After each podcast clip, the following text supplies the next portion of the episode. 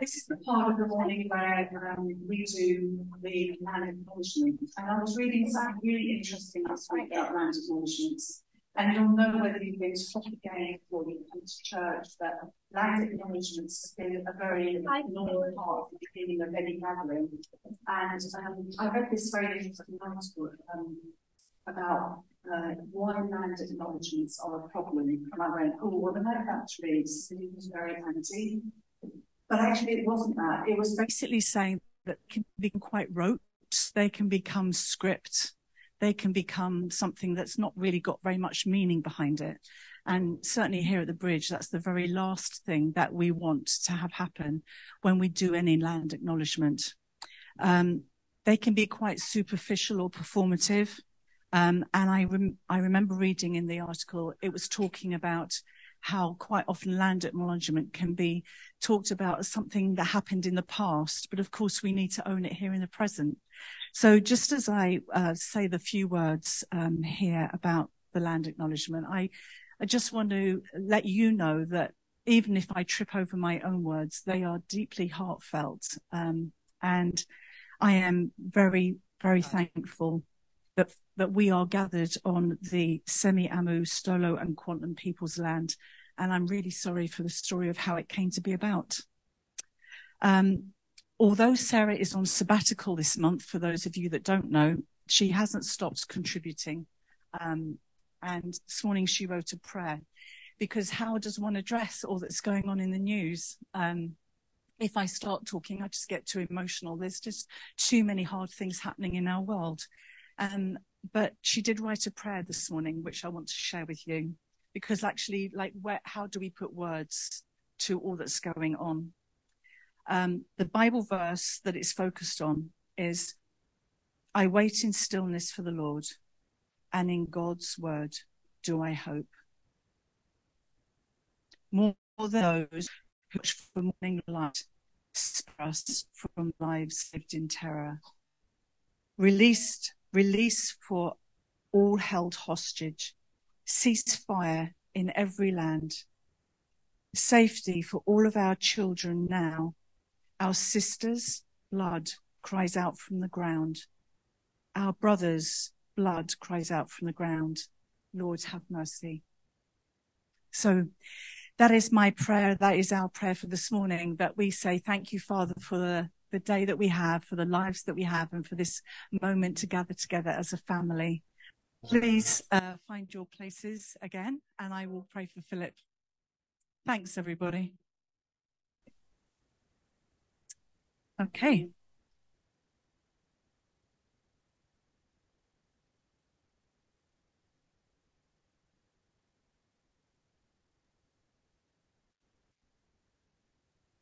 Just for those of you uh, to be reminded that if you've got any questions during the um, during our, our time here when Philip Brink talks to us, um, you know, just save those questions because there will be a chance for question and responses at the end. So, yeah, if you've got any questions, just keep hold of those.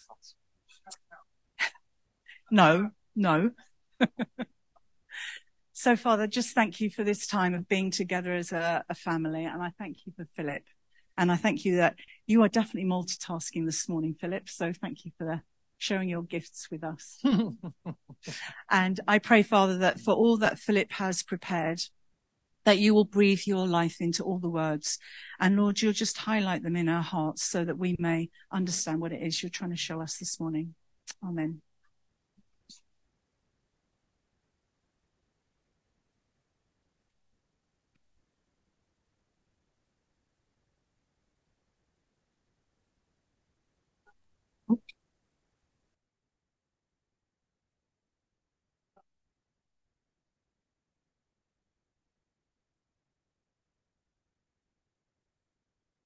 Good morning again. Um, this is a some ways a bit of an awkward uh, share, preach, whatever you want to call it, talk to. I'm not I'm not talking to you. We're talking together, but uh, this these set of passages were kind of laid out, uh, given to me to just kind of ponder quite some time ago, and uh, in the light of some recent world developments, uh, not a development really, it's been ongoing for a long time in, in the Middle East. It just, it just, uh, yeah, it just brings up this very, very old, a very old problem, a very old problem. Um, so I'm going to read the, I'm going to actually read all four of them. I usually, usually people end up choosing like one, the one they feel most comfortable with, and uh, then we'll go with that one. But I'm going to read all four just because uh, it kind of ha- it's a bit of shock value, I guess, for uh, for all of us. So I'm going to start with uh, Second Samuel and uh, using the translation uh, from the Dr. Gafney um, from the lectionary. Now there was a famine in the days of David for three years, year after year, and David sought the presence of the Most High. The whole ones guilt Saul and his house because he put the Gibeonites to death. So end of quote. So the king summoned the Gibeonites and spoke to them. Now the Gibeonites were not of the Israelites, they were the remnant of the Amorites. The Israelites had sworn to spare them, yet Saul sought to destroy them in his zeal for the Israelites and Judah. David said to the Gibeonites, there's a lot of ites. What shall I do for you, and how shall I atone? So this is David. That you all may bless the heritage of the Holy One of old. How do we make this right? The Gibeonites said to them, We will take no silver or gold of Saul or of his house, and there is no one for us to put to death in Israel. Someone must pay, someone has to die. Okay, what do you say that I should do for you all? They said to the king, The man who finished us off and intended to destroy us that we would not be able to stand in all the territory of Israel. Let seven men from his sons be handed over to us, and we will hang them or impale them, whatever you language you want to use, before the dread God at Gibeah of Saul on the mountain of the living God. The king I myself will, give them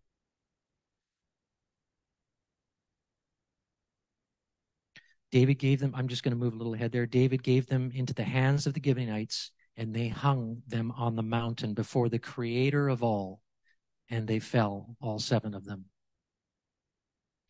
So that is the the ancient message. The what we call sacred violence. Um, Psalm 894 the God of vengeance, dread God, God of vengeance, shine forth. Rise up, judge of the earth. Repay recompense on the proud. How long shall the wicked, just one, how long will the wicked exult? They gush, they speak arrogance. All the workers of iniquity boast. Your people they crush. Faithful one, and your heritage they abuse. So we've got this again, this uh, David or whoever was the writer there, this idea um, that the way we deal with this problem of uh, of pain and suffering and poverty and injustice is for God to come with vengeance and to destroy our enemies. Um,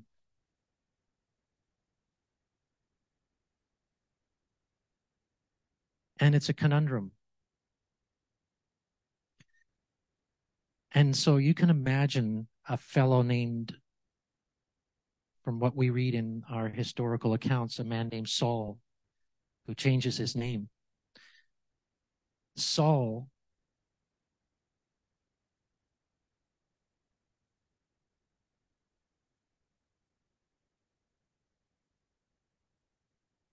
second i'm just looking for this did I put it? I got so many notes. Uh, there we are. If anyone else thinks to put confidence in the flesh, I can do some more. I'll read the other two yet.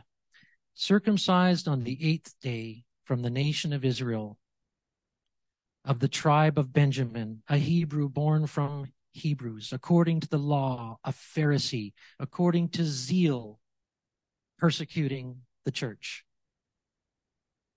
according to the righteousness of God in the law being blameless.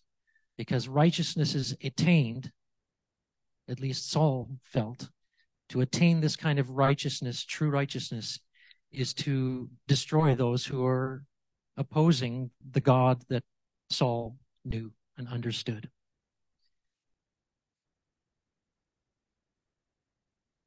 But whatever these things were gain to me, these things I have considered loss because of Christ.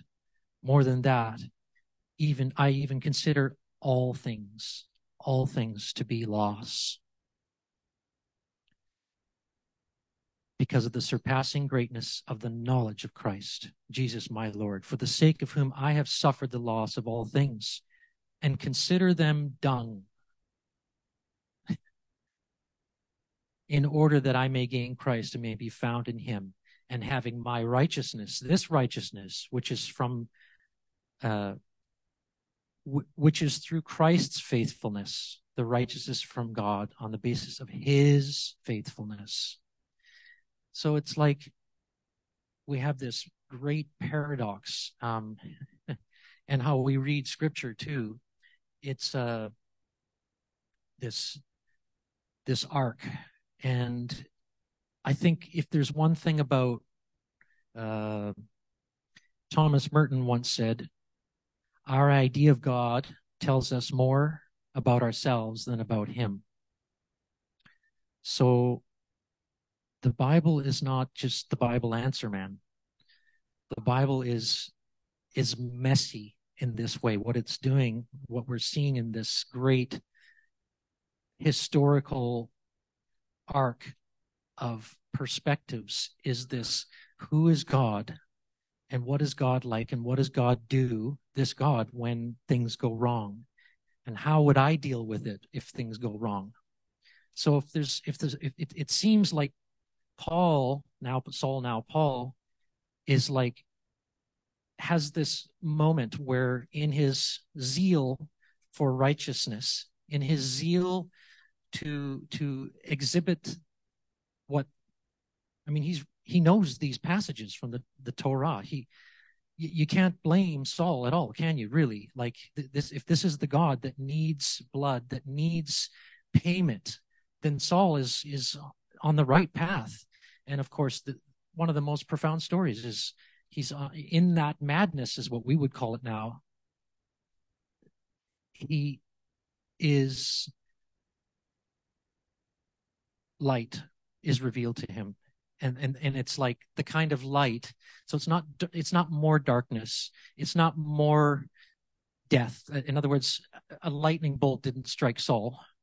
And and well th- there's another death. No it was literally the light of god the love of god that appears. And it's it's like if there's one thing that we can all count on is that we've all gotten it wrong Everybody's gotten it wrong. Everybody. David gets it wrong.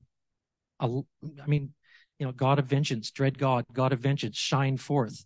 Now, you, th- this is an interesting thing because we see later on um, in First Chronicles where David summons all the officials of Israel for an assembly. This is this is about David getting it wrong again he's trying, right? We're all we're we're on this this arc.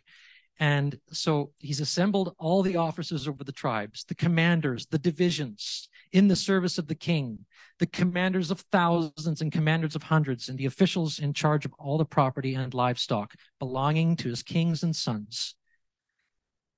He gathers them all, and this is what he says. First Chronicles uh, 28. Listen to me, my brothers and my people. I had it in my heart to build a house as a place of rest for the ark of the covenant of the Lord, for the footstool of our God, and I made plans to build it. But God said to me, You will not build a house for my name. You will not build a house for my name because you are a man of war and you have shed blood. So this is the man after the heart. Have we not heard that? David is, you know, has the heart of God, uh, man after his own heart. And, and it's like, you will not build a house for me. You don't know me because you are a man, a violent man. So do you see like the scripture truth here is not about, okay, well, which is it zero or one? No, there's, there's right, there's wrong, there's right, there's wrong. And the truth in it is not so much about, well, what's true now? Is David this or is David that? It's more like there's, there, it's not omitting confusion. It's not omitting, uh, the not knowing and knowing and not knowing and experience you know, like you, you see this also with the prophets, you know, this deep desire to see justice roll, you know, justice and mercy kiss. It seems like, you know, there are these moments where it's like, oh, maybe, maybe it's not like that. Maybe it's like this. Um, so we, we, you've often heard it said uh, that the Bible or the texts are, they're in travail, right? They're in travail. They're also subversive travail means it's it's not just just give me the answers tell me what to do and i'll do it um, i think that's the for me what makes this you know especially the first we call the first five books the torah just profound is not so much about we fight potentially over historical accuracy or science when actually the truth is more about this is what we're like a little bit. This is what we do to each other. And this is how we try, you know, Cain and Abel. And the list, the thing just keeps going on and on. And, and, and we're trying to, it's, it's a way of understanding some of our madness. And in that place, light keeps showing up. And of course, when we move closer to a revelation of light that that comes in physical form, it takes everybody, quite frankly, by surprise. You can imagine how is this possible that the dread God is now manifested in this man who's running around with God knows who and what, and and th- this is just deplorable. This is unthinkable. This is not. And you can imagine Saul in his zeal going, "The sorry, sorry, folks, but my conscience tells me I need to, we need to this needs to be uh, removed violently as has been done in the past. Um, let's move to the other two lectionary passages. First Timothy chapter 1 from the message. Eugene, thank you. I'm so grateful to Christ Jesus for making me adequate to do this work. He went out on a limb, you know, entrusting me with this ministry. The only credentials I brought to it were violence and witch hunts and arrogance. That's what I brought. But I was treated mercifully because I didn't know what I was doing. I didn't know who I was doing it against. Grace mixed with faith and love poured over me and into me all because of Jesus. Here's a word you can take to heart and depend on. Jesus Christ came into the world to save sinners. I'm proof, public sinner number one, of someone who could never have made it apart from sheer mercy. And now he shows me off evidence of his endless patience to those who are right on the edge of trusting him forever. I really like um, the uh, just a moment. Ever so gently, uh, Brian, this is a 20 year old plus song, but again, your gentleness Uh, if I turn away from your heart, try to hide in my shame, you speak truth in love's patient way. Your gentleness breaks me. Um, so these paradoxes, uh, who else gets it wrong? I'm going to say Job's, Job's friends get it wrong. Like 42 chapters in, and you know, like we preach of those 40 chapters da, da, da, because it's God's word, apparently. And then in four, chapter 42, God says, Hey, everything you've said of me is wrong. Sorry. And so again, we're like, we're, we're, we're so intent on trying to just speak in our intent to try to speak truth, sometimes we're, we're, we're speaking untruth because we're not actually seeing the point of this, the trajectory of this. Um, so if we can trust this idea that we're just part of getting it right is getting it wrong. Right? Like that's been my story. I got it wrong. And that I got right. I got that part right because I got it wrong. And that is, that's a humble path. I can't be arrogant anymore. Like, it's like Paul, like, dude, I'm the pu- public sinner number one. Like he's, he's saying, I got it wrong, but I was right. It was, it's all in the text. You know, Jesus would say, you've heard it said, as in the Torah has said, uh, just in plain English, you've heard it said, is he's quoting from the Torah. He says, an eye for an eye, a tooth for a tooth. But actually, what we are actually saying is this. Um,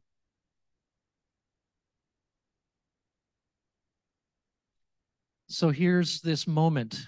Speaking of the uh, the, the, possibility for sacred violence to uh, to become part of Jesus's story, um, you can imagine the disciples. I mean, they've been trained in the ways they they they as young kids, boys, they've been taught about God's righteousness and His what righteousness looks like. And so we have this moment, this story in the Garden of Gethsemane and the uh, everybody's showing up, clubs and swords, because Jesus is a dangerous man apparently, with with literally nothing, but just his, what he's wearing. It, you can imagine just the, the the insanity of it, the insanity of it. Um, interesting. There's four accounts of this. Uh, John, Matthew, and uh, Matthew, John, and one other one. But in Luke, it's like there's there's there's uh there's things that are said in Luke that are not said in the other three. Again, speaking of okay, well, who's right, who's accurate? For me, it's just more like this is what he understood. This is what the perspective that he saw. But to me, it was profound because here's this moment where where the disciples, perhaps Peter, I'm going to say, is like, this is, this is our time. This is it. Right, Jesus? I mean, it's been great what you've been doing. You've been, you know, on our side. We, uh, you know, just the, the, the, the people uh, talking about just the, the empire versus the poor. And so thank you, Jesus. But now, now that this is happening, is it time? Because this is the end goal, is it not? And so what does Peter do?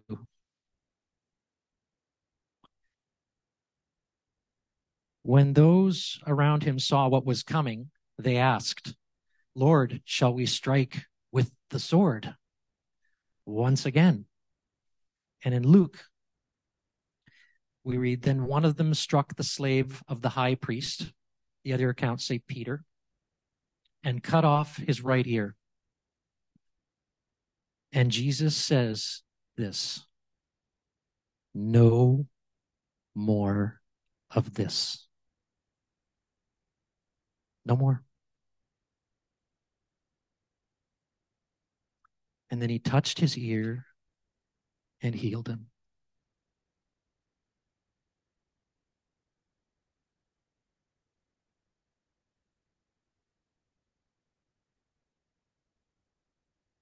Yeah.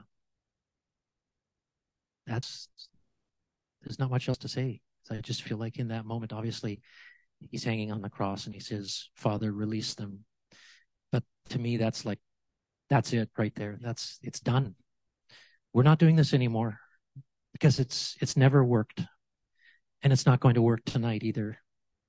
And I'm going to heal my enemy. In fact, not only are we not going to do this, I'm going to heal my enemies. This is how we're going to deal with the problem of the other. And this is what righteousness looks like. And I'm going to lose my life because of it. It was absolutely stinking revolutionary, unbelievable, unbelievable. Um, so,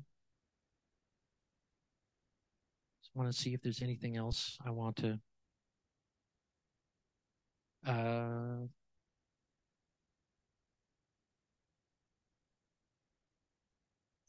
Yes. Uh, I'm a guy who him and his wife we had at our place once for a few days.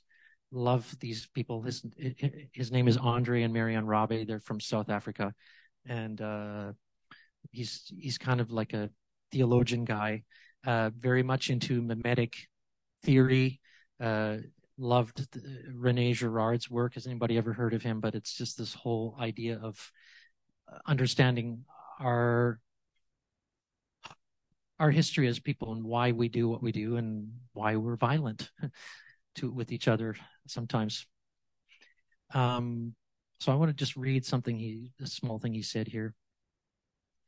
What caused one of the most zealous religious persons to renounce his religion and change the course of human history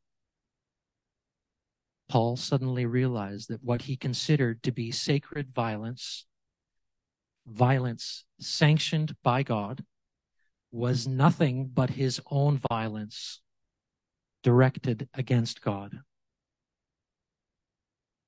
Paul suddenly realized that what he considered to be sacred violence, violence sanctioned by God, was nothing I counted as dung, horse manure, but his own violence directed against God, his zeal. If you can identify a justification for violence within your religion, whether you consider yourself Muslim or Christian, Hindu or Buddhist, it's time to renounce your religion and meet the Prince of Peace.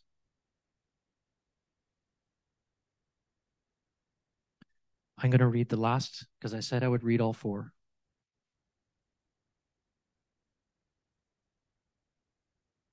Matthew 5.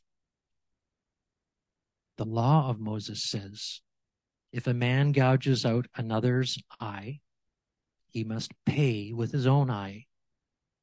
If a tooth gets knocked out, knock out the tooth of the one who did it. But I say, don't resist violence. If you are slapped on one cheek, turn the other too. If you are ordered to court and your shirt is taken from you, give your coat too. If the military demand that you carry their gear for a mile, which was required back then, well, carry it too, because that was not required. Give to those who ask and don't turn away from those who want to borrow. Like I said, I'm, I'm I said I'd read all four. Um, so again, um, the Prince of Peace. So this hope of the nations, uh, the idea that uh, there's a new way. So here we are again in a it's it's it's emotionally very challenging for all of us. It it weighs very heavy. So I feel like love the way love works is it's it just has to it's small it's hidden it's incremental but we can all be part of this greater arc so um i maybe i'm just going to pray for a moment um loving god creator of all